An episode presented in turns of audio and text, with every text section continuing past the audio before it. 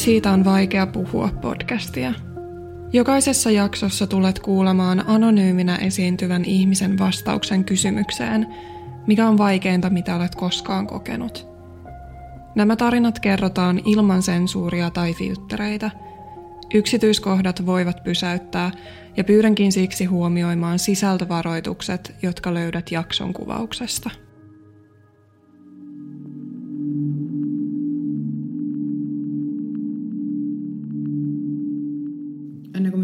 Ex-miehen, niin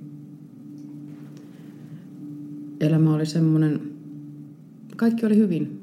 Mulla oli kaunis koti, hyvä työpaikka, hyvä koulu. Ei ollut niinku mitään ongelmia.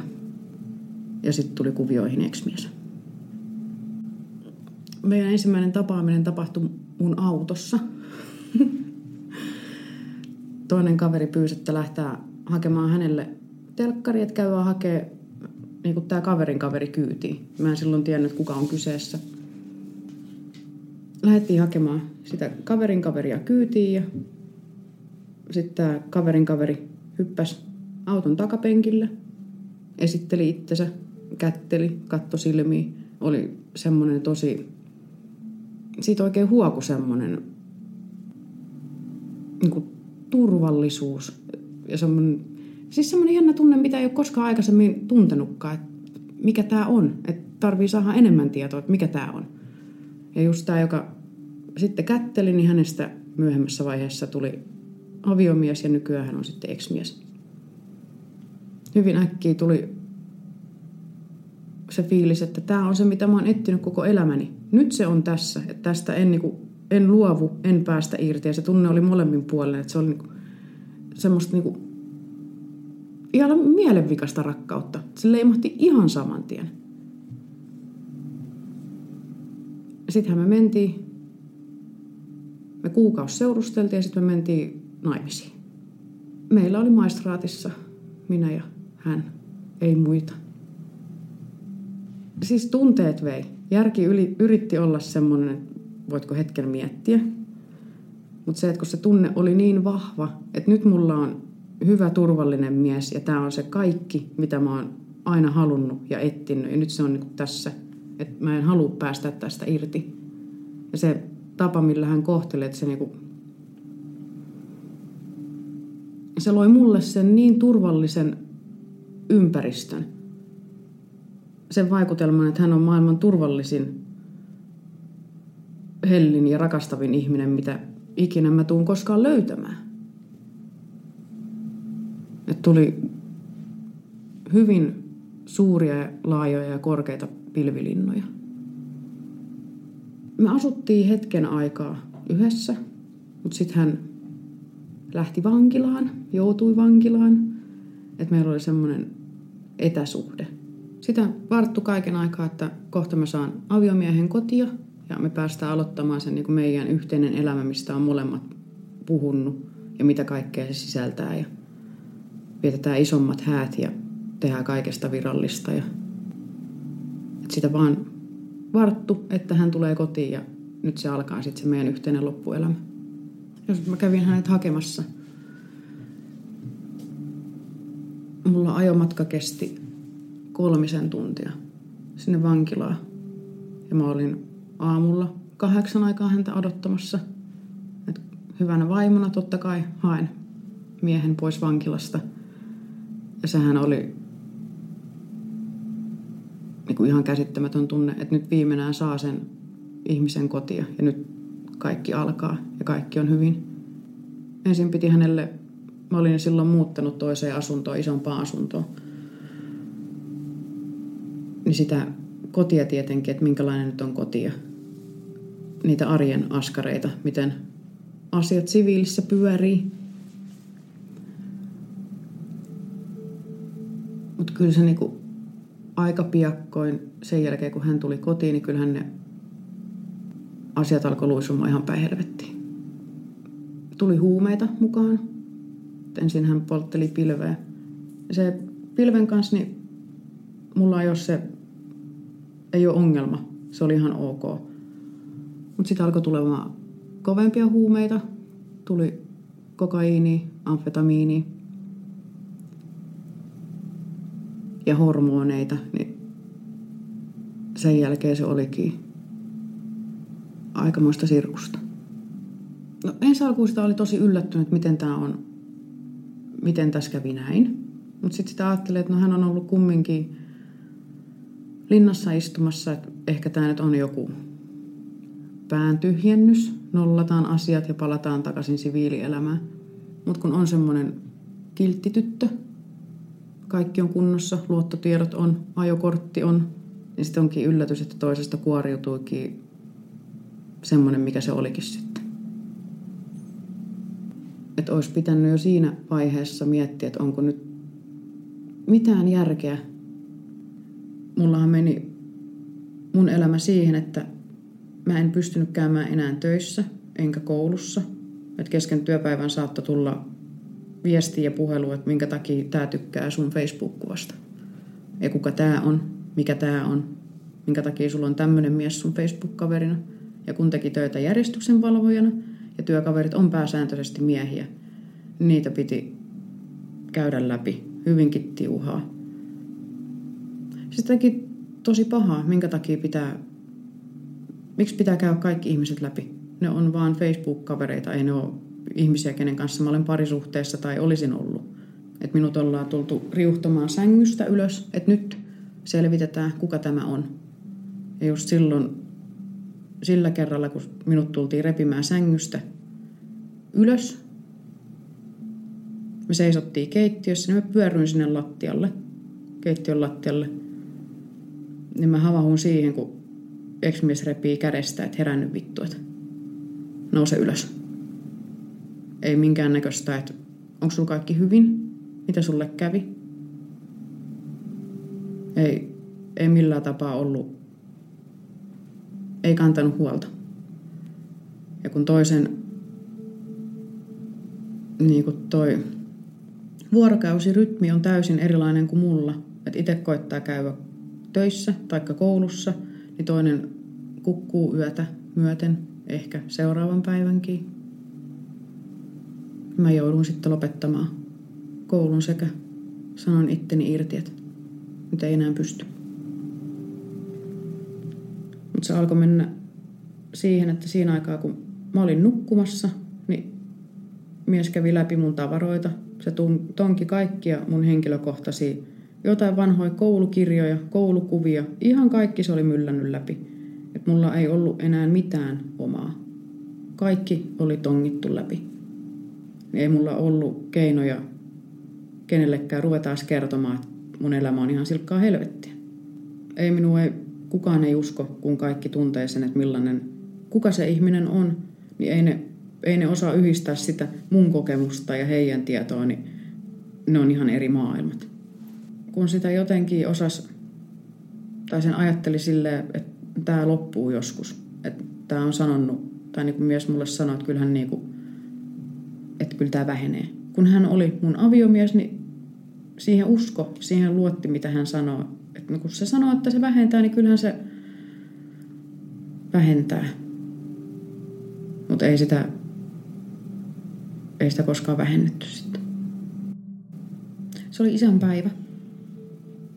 Hän istui vessassa ja samaan aikaan rupesi multa tenttaamaan. Mä istuin silloin olohuoneen sohvalla, että miksi sä oot tykännyt niinku tämän ihmisen kuvasta.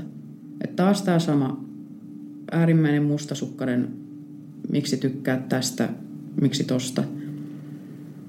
Se oli joku julkismies, mikä on saanut niinku satoja tuhansia tykkäyksiä, mä olin vaan niin yksi niiden joukossa, niin siitä tuli sitten hirveä kohtaus.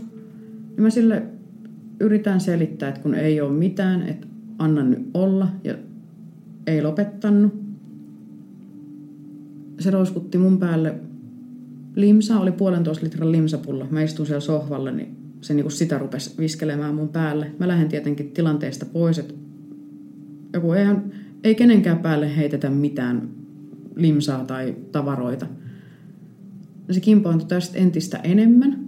Mä lähdin kiertämään olohuoneesta sinne ruokailuhuoneeseen, kun se tulee perässä. Sättii kaiken aikaa, että kun vitun huora sitä ja vitun huora tätä. Että mä oon niinku sitä huoraa kuullut avioliiton aikana aivan liikaa. Niin mä olin menossa ottamaan avaimia ulkooven edestä. Niin hän otti samalla koiran talutushihnan ja sättii taas vitun huora sitä, vitun huora tätä. Niin sitten mä sille sanoin, että vitun narkkari nyt on oikeasti hiljaa.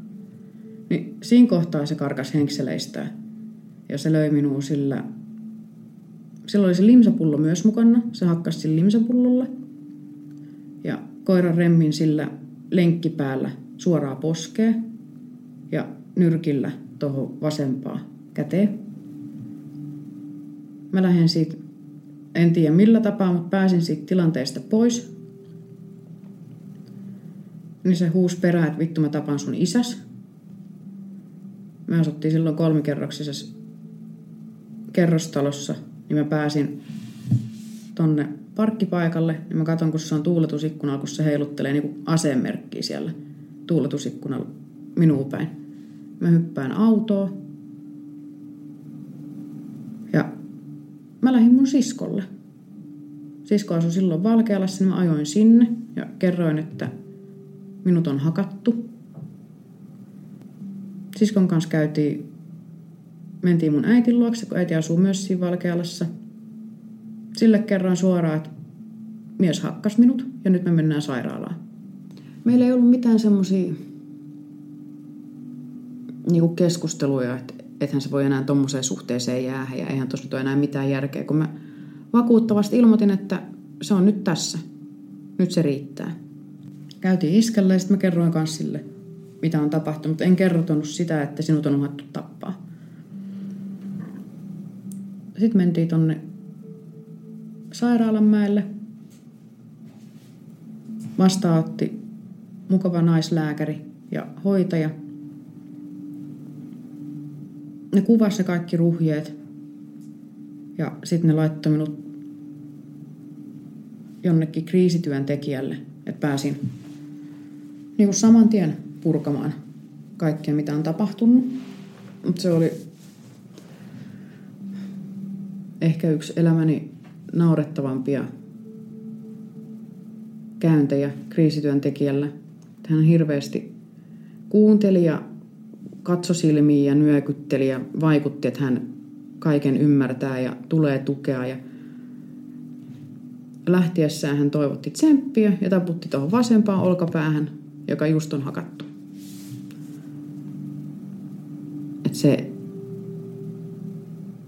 siitä tuli semmoinen olo, että on näköjään ihan sama mitä tapahtuu, että ei, ei kukaan ei kuuntele. Ja mähän tein, laitoin avioeron vireille heti seuraavan maanantaina. Mutta mä peruin sen heti keskiviikkona. Se ei ollut ehtinyt lähteä eteenpäin ne liput ja laput sieltä, kun siihen alkoi tulemaan viestiä, että voitko tulla kotiin, että kun hän niin paljon rakastaa sinua ja eihän tämä nyt voi tälleen loppua. Ja sitten tietenkin uskoin kaiken ja palasin takaisin kotiin. Mä en ole missään vaiheessa itkennyt sitä, mitä mulle on tapahtunut. Kun omassa sisällä on vielä se pieni ihminen, joka uskoo, luottaa, toivoo ja rakastaa ihmisiä. On se maailman ihanin ihminen. Mä oon sitä suojellut ja varjellut tosi paljon. Niin voi olla, että sen takia ei ole itkennyt, paitsi tässä kohtaa, kun sen tajuaa, mitä on tehnyt. Miten paljon on suojellut itteetään. Mutta silloin sen jälkeen, kun ekan kerran hakattiin, niin mä olin siis äärimmäisen selväjärkinen. Mulla oli selvät sävelet, että nyt tää loppuu tähän näin. Mä en enää ikinä palaa kotia. Nyt alkaa taas uusi elämä ja kaikki vanha jää taakse. Et se, että kun mä loin itsestäni sen vahvan selviytyjän, niin silloin kaikki muut muille tuli se ymmärrys, että no tämähän selviytyy, että kaikkihan onkin hyvin. Mutta se todellisuus oli se, että ex-miehellä sillä oli langat sen käsissä se oli käärinyt, se omisti minut. Ei mulla ollut sitä päätösvaltaa, että tämä suhde loppuu tähän. Mä en ollut se, joka päätti sitä suhdetta. Mä olin huora, mä olin pettäjä. Ja minut eristettiin ihan täysin kaikesta. Äidistä, siskosta, isästä. Ei uskaltanut enää vastata puhelimeen. Ei uskaltanut ottaa puhelinta käteen, kun kaiken aikaan, tai niin sitten kun otti puhelimen käteen, niin alettiin tivaamaan, että no, kelle sä laitat viestiä, kuka sulle soittaa. Että jos en mä pysty koskemaan mun puhelimeen, mä en pysty poistumaan asunnosta, mitä mä oon pystynyt pettämään? Mulla oli yksi hyvä ystävä. Hän asui silloin toisella paikkakunnalla. Ja hänen luokseen mä muutaman kerran aina pakenin, että jos oli joku riita, niin ex-mies heitti minut aina riidan päätteeksi pihalle. Taikka sitten mä itse lähdin karkuun sieltä. Olohan mulla ei enää ikinä ollut levollinen. Ei ikinä. Mutta aina sitä odotti, että no ehkä, ehkä nyt muuttuu. Että nyt on niinku tilanteet ollut niin hirveitä, että josko nämä niinku herättäisi hänet. Aina oli se pien toive siitä, että ehkä nyt. Mutta joka ikinen kerta se toive osoittautui turhaksi. Ja silloin jouluaattona kysyin, haluuko mies tulla mukaan, että minä lähden äitin luokse. Sisko tulee sinne kanssa, että mennään viettämään joulua. Niin ei, hän jää kotia. Meillähän kotona ei ollut enää oikeastaan mitään. Mä olin kaikki huonekalut myynyt, kun se asunto piti olla joulukuun lopussa tyhjä. Niin mä olin siellä omatoimisesti myynyt kaikki isot huonekalut, pakannut. Niin se oli semmoinen asunto, jossa oli muuttolaatikoita. Minä lähdin äitille viettämään joulua. Meillä oli tosi hyvä olla. Et näki siskon, näki äitin. Me otettiin siskon kanssa kuva meistä kahdesta. Joulukuusi on takana, molemmilla on tonttulakit päässä. Et se niinku oikein niinku huokuu iloa se kuva. Ja kun on, on hyvä ja onnellinen olla – ex-mies alkoi laittamaan viestiä, että nyt voisi tulla kotiin, että haetko kaljaa samalla. Päätin illan äitillä aivan liian aikaiseen, mitä olisin halunnut. Kävin hakemassa ex-miehelle kaljat ja menin kotiin. Ja sitten oli semmoinen niin leikkimielinen, että no minkä takia sulla nyt on. Siinä ei ollut, se ei ollut se normaali niin kuin mustasukkaisuuskohtaus. Siinä oli vähän semmoinen niin leikkimielinen, piikittelevä, kyselevä, että no miksi sulla nyt on tämmöinen sun Facebookissa kaverina. Ja mä siihen koitan kertoa, että tämä on mun työkaveri. Me ollaan oltu samassa firmassa töissä, ollaan samaan aikaan oltu järjestyksen että ei ole, ei ole mitään muuta. Se jäi siihen se keskustelu. Hän ilmoitti, että nyt mennään baariin ja tultiin kotia, niin hän aloitti siinä niin kuin kerrostalon alaovella sen, nyt se oli taas se ihan normaali mustasukkainen syyttely. Mä sain sen vähän aikaa rauhoitettua, että anna olla, että mennään nyt vaikka sisälle, ettei naapurit kuule. Että kun on joulu, niin nyt hiljaa. Mentiin sisälle olin käynyt vaihtaa vaatteet. Ja sitten istuin keittiössä jakkaralla. Ja sitten tuli ensimmäinen isku. Ihan älytöntä, mihin se mustasukkaisuus ihmisen vie. Ja sittenhän se jatkuu. Se oli kahden aikaa yöllä, kun tuli ensimmäinen isku. Mä yritin sitä saada rauhoitettua, saada puhuttua, että anna nyt olla ja lopeta, että älä lyö minua.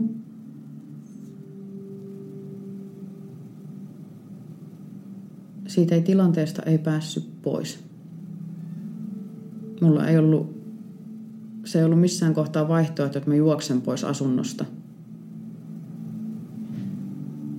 Sitä koitti pitää kaiken tosi rauhallisena. Mä missään kohtaa mä en huutanut. En mitenkään niinku provosoinut tilannetta. Se koitti vaan olla rauhassa. Ei itkua, ei huutoa, ei silmien pyörittelyä. Mutta se vaan jatkuu. Tulee nyrkistä. Hän on nyrkkeliä, hän osaa lyyvä. Ja hän on myös sen verran taitava, että hän ei lyönny kasvoihin. Että ne tuli ne lyönnit tuli ylävartaloon ja potkut tuli alavartaloon. Jossain kohtaa se oli potkassun niin kovaa, että mä olin kaatunut keittiön lattialle. Ja siinä kohtaa, kun mä makasin keittiön lattialla, niin se potkaisee mun pään keittiön alasokkeliin, jolloin mulla vähäksi aikaa hävisi taju. Mutta se, että sekään ei pysäyttänyt sitä. Että se vaan jatku ja jatku ja jatku. Olohuoneen lattialla se hakkas mun pään betoniin. Se oli taas jotenkin saanut minut potkastua lattialle. Ja sillä lattialla maatessaan se ottaa päästä kiinni ja hakkaa betonilattiaan. Sitten se vähäksi aikaa rauhoittu.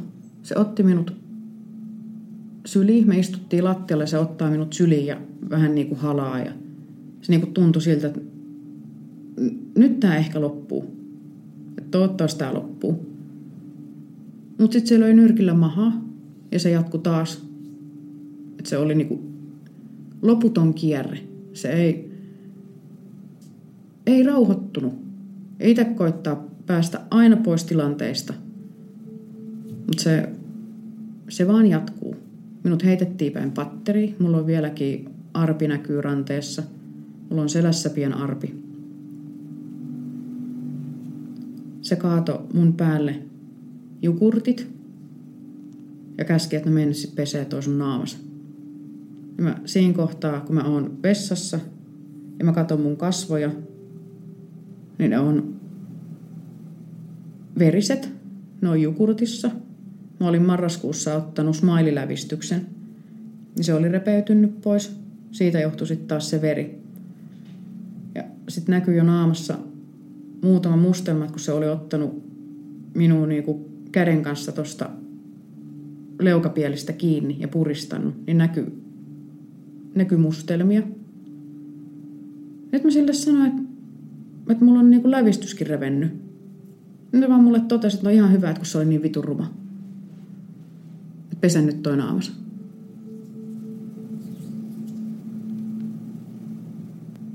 Kovasti se yritti saada mun puhelinta, kun hän oli varma, että mun puhelimeen kun löytää, niin sieltä löytyy sitten, sit se pystyy niinku osoittamaan kaiken, mitä hän on niinku väittänyt, niin sitten se pystyy osoittamaan kaiken todeksi. Mutta se, että mun puhelimesta se olisi löytänyt viestit, missä mä kerron mun hyvälle ystävälle, että minkälainen mun suhde on. Se olisi löytänyt viestit, mitä mä mun äitille kerron. Niin mä en halunnut, että se saa niin kuin enää sitä tietoa, mitä mä oon kertonut toisille. Niin mä yritin varjella sitä mun puhelinta kaikin tavoin. Seitsemän aikaa aamulla se viimeinen väsy. Ja mä pääsin nukkumaan. Mä olin tehnyt vierashuoneeseen, kun ei ollut enää sänky, ei ollut enää yhtään mitään, niin mä olin tehnyt, siellä oli peitto alla ja sitten oli tyyny. Semmoisen niin pienen pesän, mihin pystyi vähäksi aikaa lepäämään.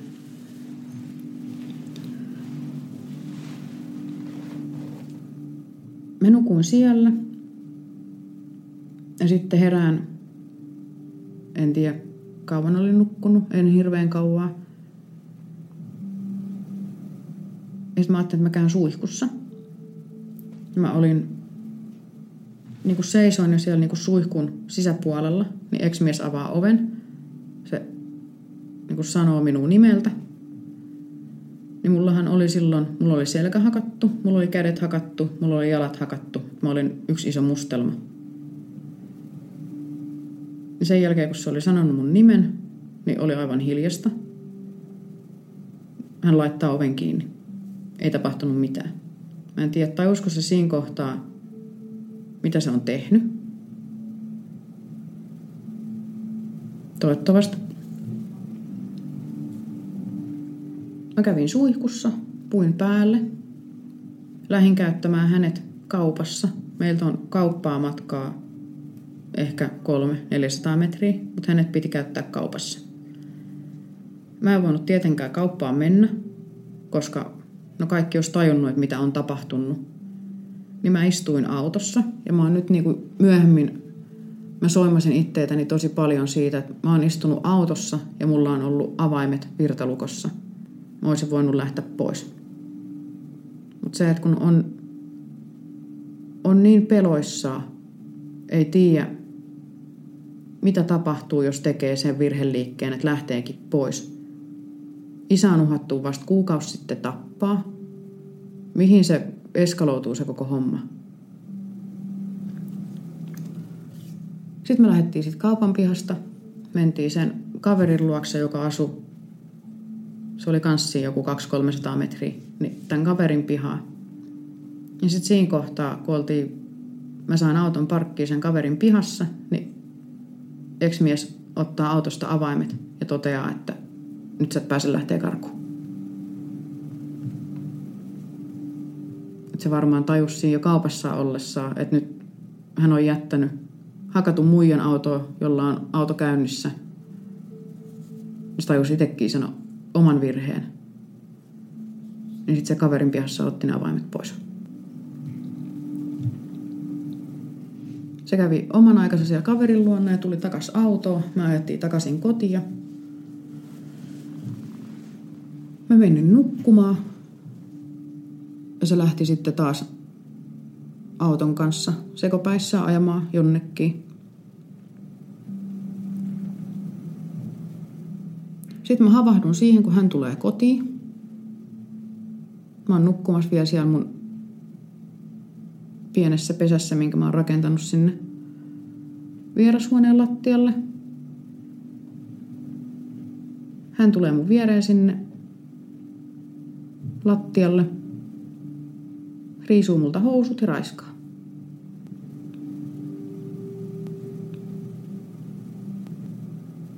Se, että hän nimesi sitä sovintoseksiksi, mutta mä en voinut siinä tilanteessa kieltäytyä, koska jos mä olisin kieltäytynyt, niin mikä todennäköisyys olisi ollut, että se aikaisempi pahoinpitely olisi taas jatkunut. Myöhemmin sain kuulla, että just silloin niin kuin sen jouluaaton pahoinpitelyn jälkeen joulupäivänä, niin hän oli yhdelle todennut matkalla, että hakkasi just muijan. Tai ollessa sen totesi, niin ei uskaltanut tulla tarkistamaan tilannetta. Ja mulla itsellään, mullahan oli oma puhelin, mutta en mä uskaltanut soittaa itselleni apua. En mä uskaltanut laittaa kenellekään viestiä, että minut on hakattu ja raiskattu, tulkaa auttamaan. Mähän otin silloin joulupäivänä, otin itsestäni kasvokuvan sekä kuvan käsistä, jossa näkyy kaikki mustelmat. Ja just näitä samaisia kuvia sitten käytettiin oikeudessakin todisteena. Et joku, joku pieni järki on ollut, mutta sitten ei kumminkaan niin suurta järkeä, että olisi viimeinen pelastanut itsensä. Tosi paljon syyttää sitä niin omaa itteetä, että miksi et sä ole voinut tehdä mitään, että sä oot kaiken aikaa nähnyt, mihin ne tilanteet menee. Miksi et sä pelasta itteetäsi? Että ainut, joka minut olisi pystynyt pelastaa, oli minä itse, ja mä en tehnyt sen asian eteen mitään.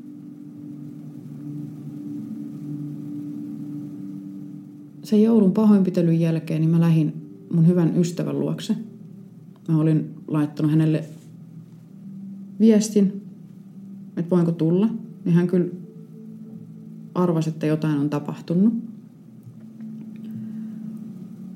Heille kesti ajomatka jonkun kaksi-kolme tuntia. Sitten mä tälle hyvälle ystävälle ja hänen miehelle näytin, mitä on tapahtunut.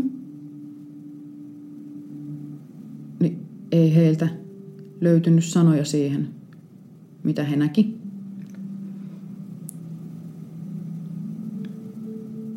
Ja silloin minä pari päivää olin ja ihmettelin, nukuin. Ja sitten se oli uuden vuoden aatto, kun ei pystynyt tekstiviestiä kun kirjoitti, niin ei enää ymmärtänyt, että millä tapaa sana kirjoitetaan. Että alkoi niin kuin, sanan muodostus ei enää onnistunut.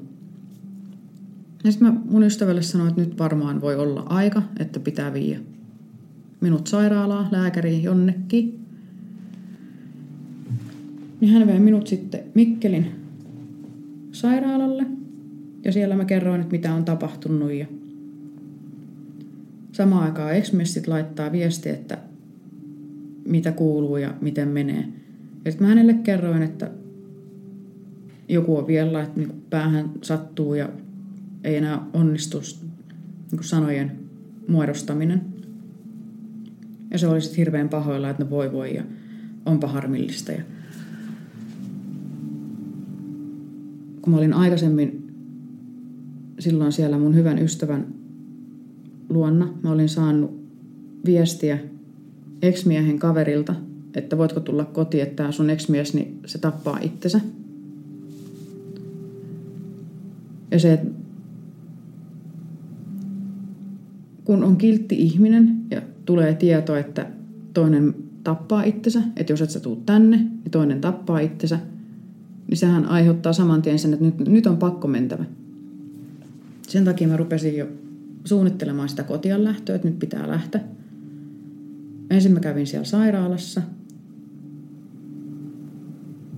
Ja sitten kun pääs lääkärille, niin lääkärillä vähän semmoinen, se oli vähän semmoinen töksähtelevä, että no mikä sulle nyt on sattunut. Mä sille kerroin, että minut on hakattu ja ei oikein kirjoittaminen ei onnistu ja päätä särkee ja kun mulla ei ollut kasvoissa mustelmia. Ja sen takia se varmaan epäröi ja vähän kyseenalaisti, että no tuskin nyt mitään. Ja sitten se sanoi, totesi vähän silleen, että no otan nyt sit paita pois. Ja siinä kohtaa, kun mä otan paidan pois ja se näkee mun mustelmaiset kädet, koko yläkropan, niin sitten se oli hiljaa. Sitten se ei enää puhunut, sieltä ei tullut niinku minkäännäköistä kyseenalaistavaa kommenttia. Se pyysi laittaa paijan päälle ja sitten mä riisuin housut pois ja se näki sitten taas mun mustelmaiset jalat. Ja sen jälkeen ei keskusteltu. Sitten oltiin hiljaa. Se määräsi mulle särkylääkkeitä ja laittoi lähetteen päänalueen kuvantamiseen, mutta ei minkäännäköistä tarjousta turvakodista. Hän kumminkin tiesi, että minut on ex-aviomies hakannut. Minut laitettiin sitten kotia sieltä. Sitten mä keksin sen, että ainut tapa, millä mä pääsen kaikesta pois, on se, että mä tapan itteni. Se oli silloin tammikuun. Mä asuttiin ex-miehen vanhempien luona, eli niinku muutettiin Anopin luokse asumaan. Heillä oli iso talo, niin me asuttiin siellä alakerrassa.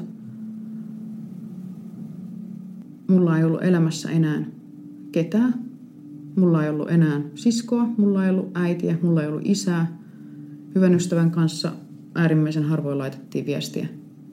Mä olin poistanut itteni somesta, minua ei saanut kukaan yhteyttä millään tapaa. Se oli ihan normaali saada nyrkistä. Se oli mun arkipäivä. Multa kysyttiin mielipide, niin mun piti mukailla se mielipide niin kuin miehen mielipiteen mukaan. Että mulla ei ollut omaa mielipidettä, mutta kysyttäessä mulla oli, mutta se oli mukautuna miehen mielipiteeseen. Jos häneltä tuli joku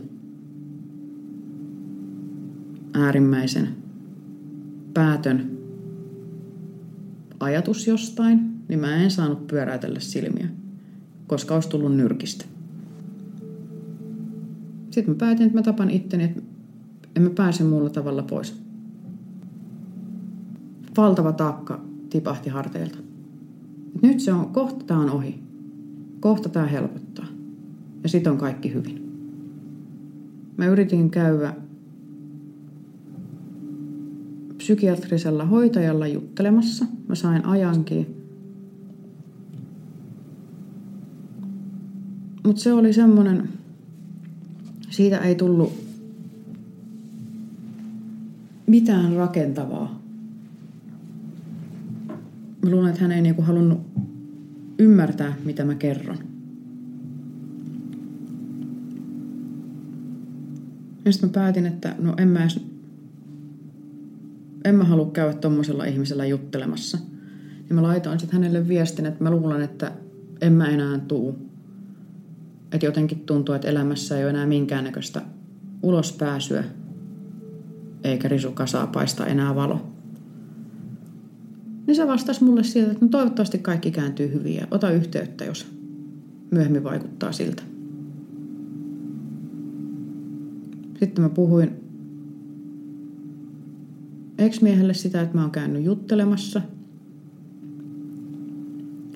Niin se mulle totesi, että niin, kun sulla on omalla tunnolla niin paljon, että sen takia sä haluat käydä. Se niin ollenkaan tajunnut sitä, että sen pahoinpitelyn ja raiskauksen jälkeen, sen takia mä käyn. Tai yrittäisin käydä – hän oli sitä mieltä, että kun mulla on omalla tunnolla nyt niin paljon, niin sen takia mä käyn juttelemassa. Sitten mä soitin tammikuussa, sen jälkeen kun mä olin päättänyt, että mä tapan itteni, mä soitin terveyskeskukseen. Kerroin, että tilanne on tämä, että mä oon nyt päättänyt tappaa itteni. Että onko niin kuin mitään,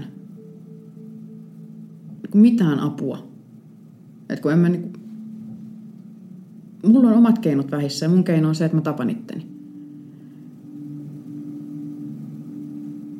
Mitä terveyskeskuksen hoitaja mulle toteaa, että no kun sä et ole vielä mitään tehnyt, niin ei mä oikeastaan voi auttaa. Se, että se olisi vaatinut sen, että mä edes vähän vahingoitan itteetäni, niin sitten mä saisin vähän apua todennäköisesti olisi ollut vain keskusteluapua samanlaisen kanssa, jonka aikaisemmin päätin sen keskustelusuhteen. Itse on joutunut pinnistämään aivan liikaa avun saamisen kanssa. Et siinä kohtaa, kun tulee ihminen kertomaan, että hänet on hakattu ja raiskattu, niin ei niitä vaan, ei niitä sivuuteta – se, että jos mä hymyilen ja nauran, niin ei se ole viite siitä, että kaikki on hyvin. Että mä sain yhdeltä ammattiauttajalta, se sanoi mulle suoraan, että no kun sähän hymyilet. Sullahan on kaikki hyvin, että sä hymyilet ja naurat. Mutta kun sen hymy ja naurun taakse pystyy peittämään loputtoman määrän paskaa. Että se tuska peittyy sen hymyn taakse.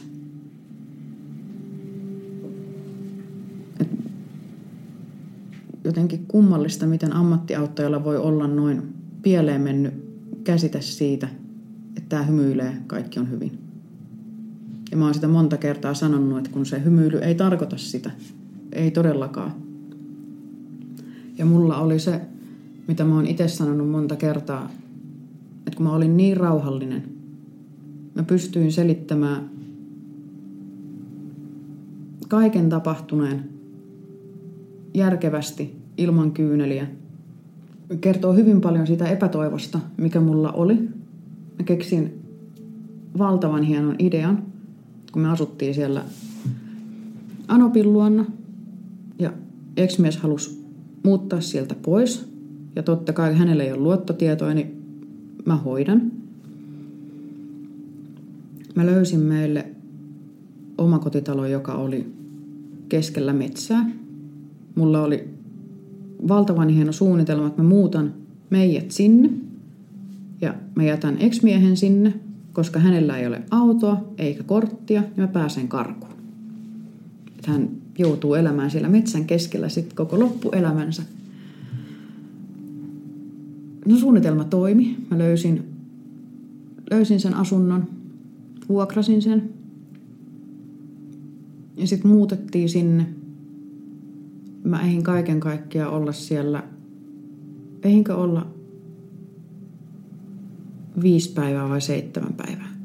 Kumminkin niin kuin melkein viikon eihin siellä olla kirjoilla – ja sitten mä lähdin pois. Ja tietenkin ennen tätä poislähtöä niin edes taas riita, koska ei ollut enää päiviä, jotka olisi ollut riidattomia tai nyrkittömiä.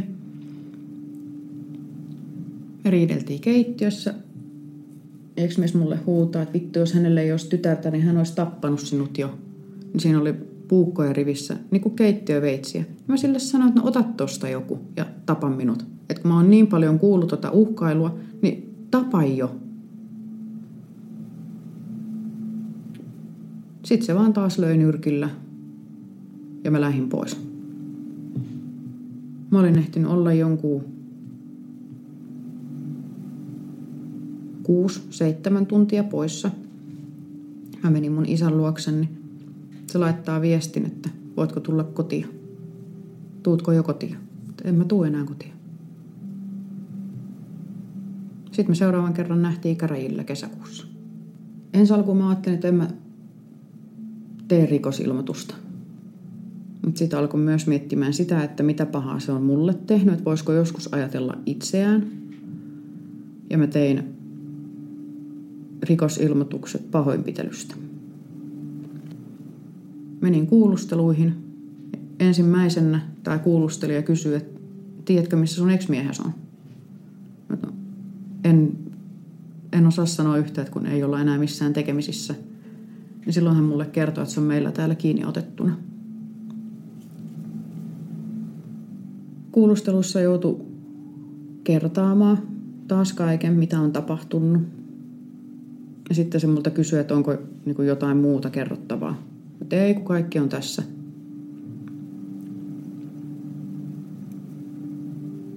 Sitten se suositteli, että mä lähestymiskiellon haen. Ja sitten mä laittoin tolle ex-miehen äidille viestin, että poikas on sitten muuten taas putkassa. Sitten alkoi tulemaan sieltä niin kuin ex-mieheltä viestiä. Hänen äiti laittoi mulle viestiä, että nyt niin kuin sun ex tai niin kuin hän niin kuin rakastaa tosi paljon sinua ja hän antaa kyllä anteeksi kaiken ja voitko viiä putkaa kyniä ja papereita ja vähän rahaa ja telkkari, jos kävisit hänelle viemässä. Ja mä sitten ilmoitin, että mä oon hakemassa lähestymiskieltoa, että mä niin kuin en halua olla hänen kanssaan enää missään tekemisissä. Ja niitä rakkauden tunnustuksia tuli toisen välityksellä tuli muutaman kerran ja mä sitä sanon, että ei, niin kuin, ei. Tuli se lähestymiskielto oikeudenkäyntipäivä. Minua jännitti. Minua itketti. Se, että kun tiesi, että nyt joutuu tapaamaan taas ex-miehen. Me vartuttiin siellä salissa. Mutta ei niinku, ex-miestä ei näkynyt. Me aloitettiin oikeudenkäynti ilman häntä ja mä sain, oliko se kahden vuoden lähestymiskielto. Ja sitten siinä parkkipaikalla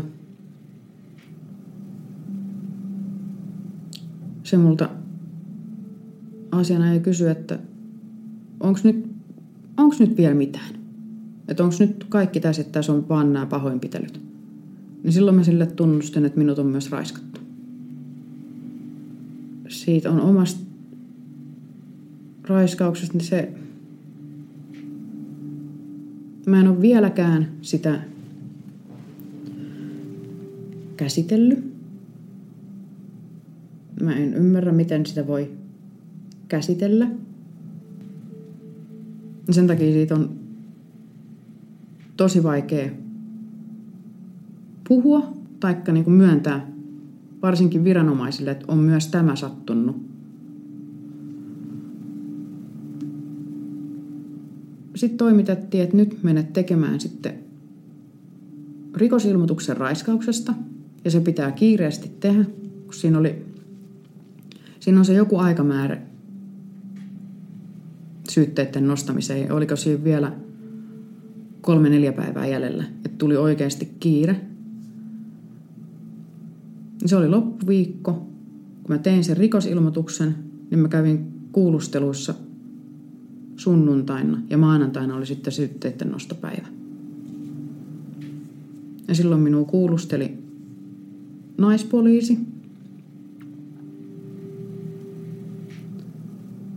Ja se oli aivan valtavan häpeellistä kertoa, mitä mulla oli päällä. Missä asennossa? Käytettiinkö ehkäisyä? Mitä tapahtui? Mitä puhuttiin? Kun kaikki piti käydä juurta jaksain läpi.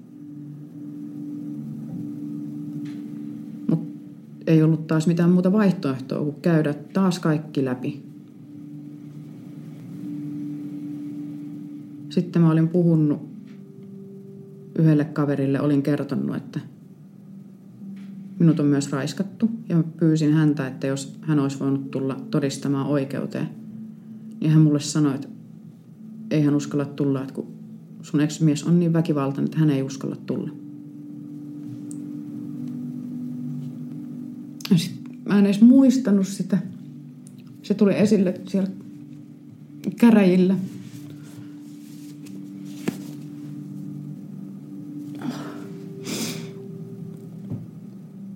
äiti oli silloin todistamassa, niin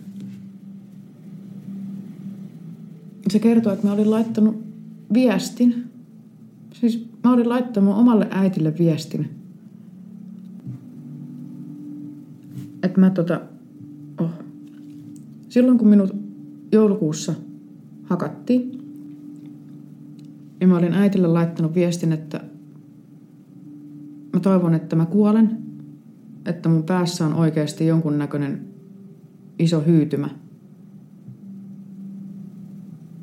Mä en itse, mä en muistanut, että mä oon laittanut mun äitille tollaisen viestin. Et kun miettii oman äidin kannalta, mitä se on joutunut kokemaan, niin ei sitä. Ja pelkästään se, mitä mä oon itse kokenut, niin on aivan aivan kauheata. Mutta se, miten se vaikuttaa koko perheeseen. Kun se vaikuttaa perheeseen, se ei ole vaan niin kuin mun juttu.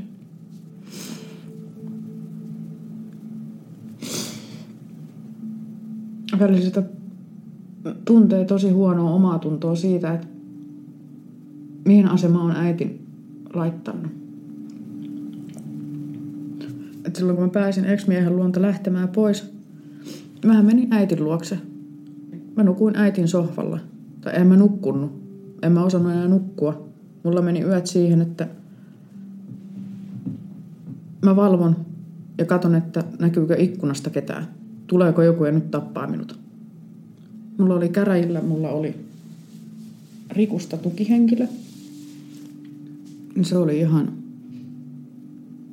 hyvä lisä siihen. Että se, vaikka mulla oli hyvä asianajaja, niin silti kun oli niin molemmin puolin oli ihmisiä, ketkä välittää minusta, ne keskittyy minuun, niin siitä tuli semmoinen hyvä ja turvallinen olo. Kaiken kaikkiaan Ek sai tuomioksi viisi puoli vuotta. Et silloin oli 22 syytekohtaa, josta 19 tuli tuomiot ja neljä niistä kohdistui minuun asianajaja yritti, että ne kaikki, mitkä oli minuun kohdistuneita, että ne olisi saanut irralleen kaikesta muusta, mutta ei se, ei se Suomessa ihan mene niin. Mulle se oli sinänsä Siis olihan se helpottava tieto, että nyt se ihminen on pois. Se ei tule näkymään katukuvassa pieneen hetkeen. Mutta se, että kun hänellä on taustalla väkivaltarikoksia, ja kun se vankilassa ollessa niin ei ole ilmeisesti niin minkäännäköistä pakkoa käydä missään terapeutin tai psykiatrin juttusilla. Ja tässä tapauksessa niin olisi ollut suotavaa. Hän on laittanut mulle viestejä. Ensimmäinen viesti tuli maaliskuun alussa. Se eka viesti aiheutti sen, että mä menin ihan järkyttävää paniikkiin, shokkiin. Mä soitin nykyiselle miehelle itkien, että nyt se on niinku ex-mies ottanut minuun yhteyttä. Yritin selviytyä töistä. Itkin naisten pukkarissa. Sitten mä olin laittanut poliisille viestiä, että mitä mä teen, että mun ex-mies on ottanut yhteyttä. Että se oli vaan niin kuin pelkkä yhteydenotto, ei mitään uhkauksia tai vastaavaa. Sitten soitti poliisi. Hän oli niin kuin hyvin ystävällinen ja ymmärsi kyllä. Se mulle neuvoi, että kun ei ole mitään sattunut, ei ole uhkaus, ei ole mikään, niin koita vaan sinnitellä. Sitten mä oon ehkä niin tosi huono pyytämään toiselta apua. Mutta sitten kumminkin kotona pyysin miestä, että voiko, voitko ottaa minut kainaloon? Katsotaan jotain paskaa leffaa ja ota minut kainaloon. Ja sitten pyysin myös, että voitko huomen aamulla, mä herään itse viieltä ja menen kuueksi töihin. Että voiko tulla huomen aamulla saattaa minut autolle. Ulkoovelta autotallille on matkaa kymmenisen metriä. Mutta se, että ulkona on pimeätä ja minua pelottaa, mies totesi, että totta kai hän tulee. Sieltä ei tullut mitenkään, ei kyseenalaistettu, että no miksi et laita ulkovaloja päälle. Et, vaan hän totesi saman tien, että kyllä hän tulee. Se normaali parisuhde on jotenkin tosi vierasta. Kun aina ottaa sitä, että nyt jos mä sanon tällä tavalla, niin ehkä se kimpoaa kohta. Ja millä tapaa pystyy esittämään oman mielipiteen. Saanko mä sanoa mun mielipiteen? Jos mä mokaan, niin mitä sitten tapahtuu? Semmoinen normaali kanssakäyminen ja kommunikaatio, niin on se kummallista. Ja sitten kun on se normi arki, Toinen käy töissä. Mä käyn töissä. Ei kuulu päihteet elämään. Öisin saa nukuttua. Mun omaisuutta ei pengota. Se, että mulla on hyvä ja turvallinen koti. Mulla on hyvä ja turvallinen mies. Ehkä se vanha minä ei tajunnut, vaikka sillä oli tieto, että elämä on raadollista – mutta se ei tajunnut, että mitä se oikeasti on. Ja tämä nykyinen minä tietää sen, että elämä on paikkapaikoin ihan äärimmäisen raadollista. Se joudut taistelemaan siitä, että sä pysyt hengissä. Mä oon ajatuksen omasta lapsesta oikeastaan haudannut sen takia, kun ei tiedä, tapetaanko minut. Mä ajattelen asioista ehkä enemmän sen kaoottisemman puolen. Sitä ei osaa nähdä sitä, niin kuin ehkä sitä positiivista, mikä siinä voi olla. Mieluummin sen ajattelee sen kaauksen kautta ja sitten tulee iloisesti yllättymään, että tähän menikin hyvin. Kun taas se vanha minä näki paljon hyvää, oli paljon positiivisempi mikä varmaan sitten taas veti puoleensa just sitä huonompia ihmisiä. Se nyt mun tulevaisuus näyttää onnelliselta. Nyt mulla on viimeinen elämässä on kaikki hyvin. Mulla on hyvä olla ja mulla on turvallinen olla. Mä saan olla mitä mä haluan olla. Mä saan tehdä mitä mä haluan tehdä. Mun ei tarvitse kysellä, että voinko mennä, saanko tehdä. Mä saan mukailla. Mä pystyn nauramaan huonoillekin jutuille. Ja se, että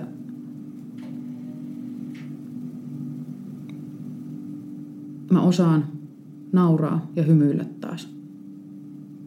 Että se, että se tulee luonnostaa. Et elämässä on niin paljon hyvää.